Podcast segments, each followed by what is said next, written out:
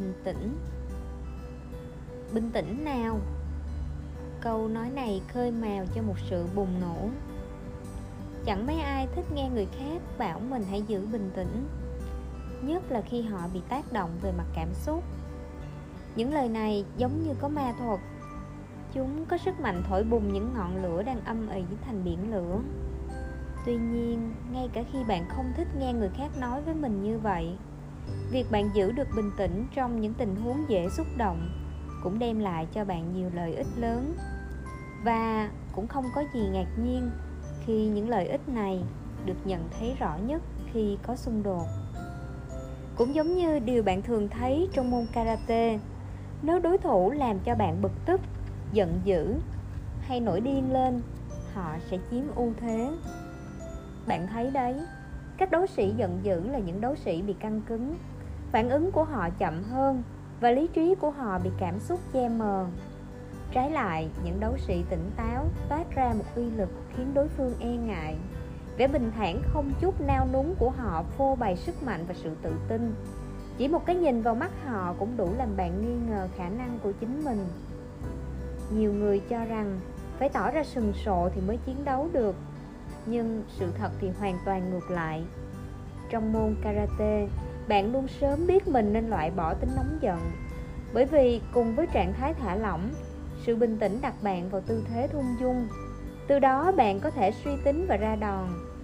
Bạn có thể nhìn rõ hơn, ra đòn nhanh hơn và trở thành một đấu thủ đáng gờm hơn. Nhưng bình tĩnh không phải chỉ là chuyện biết cách thắng trận bình tĩnh còn đem lại những lợi ích khác trong cuộc sống. Ví dụ, nếu bạn có thể bình tĩnh trong những tình huống bộc phát cảm xúc, bạn sẽ ít có nguy cơ hành động thái quá và gây tổn thương, không cần thiết cho các mối quan hệ của mình. Đừng hiểu nhầm, việc bạn xúc động mạnh không có gì sai. Vấn đề là các phản ứng của bạn vào lúc đó.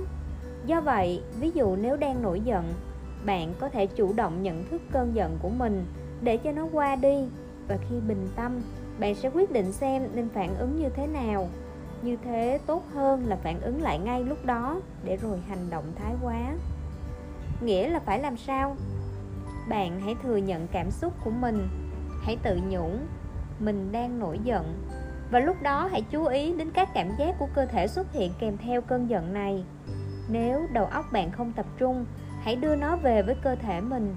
Chỉ bằng cách này thôi cũng đủ làm giảm đi cường độ cảm xúc của bạn và trong khi bình tĩnh thực hiện điều này, bạn sẽ ít có nguy cơ hành động thái quá.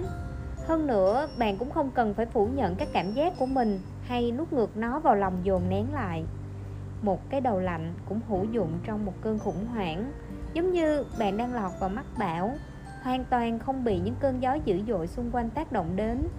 Ở vị trí này, bạn có thể nhìn thấu đáo vấn đề và có những quyết định tốt hơn. Nghe có vẻ hiển nhiên nhưng nếu không tỉnh táo, bạn sẽ không sử dụng được đầu óc của mình. Vậy nên, hãy học cách giữ bình tĩnh trước áp lực. Lúc này đây, tôi biết có nhiều người tiếp nhận phương cách này tốt hơn những người khác. Tính cách của một số người giúp họ dễ giữ bình tĩnh hơn những kẻ khác. Nhưng dầu sao, thì tất cả chúng ta đều có thể cải thiện bản thân, bất kể trong tình huống nào.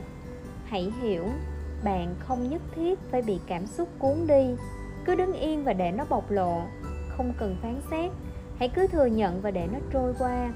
Thế rồi, trong trạng thái bình tĩnh mới tạo ra đó, hành động của bạn sẽ là hành động thỏa đáng hơn hết, chứ không chỉ là cơn phản ứng lại.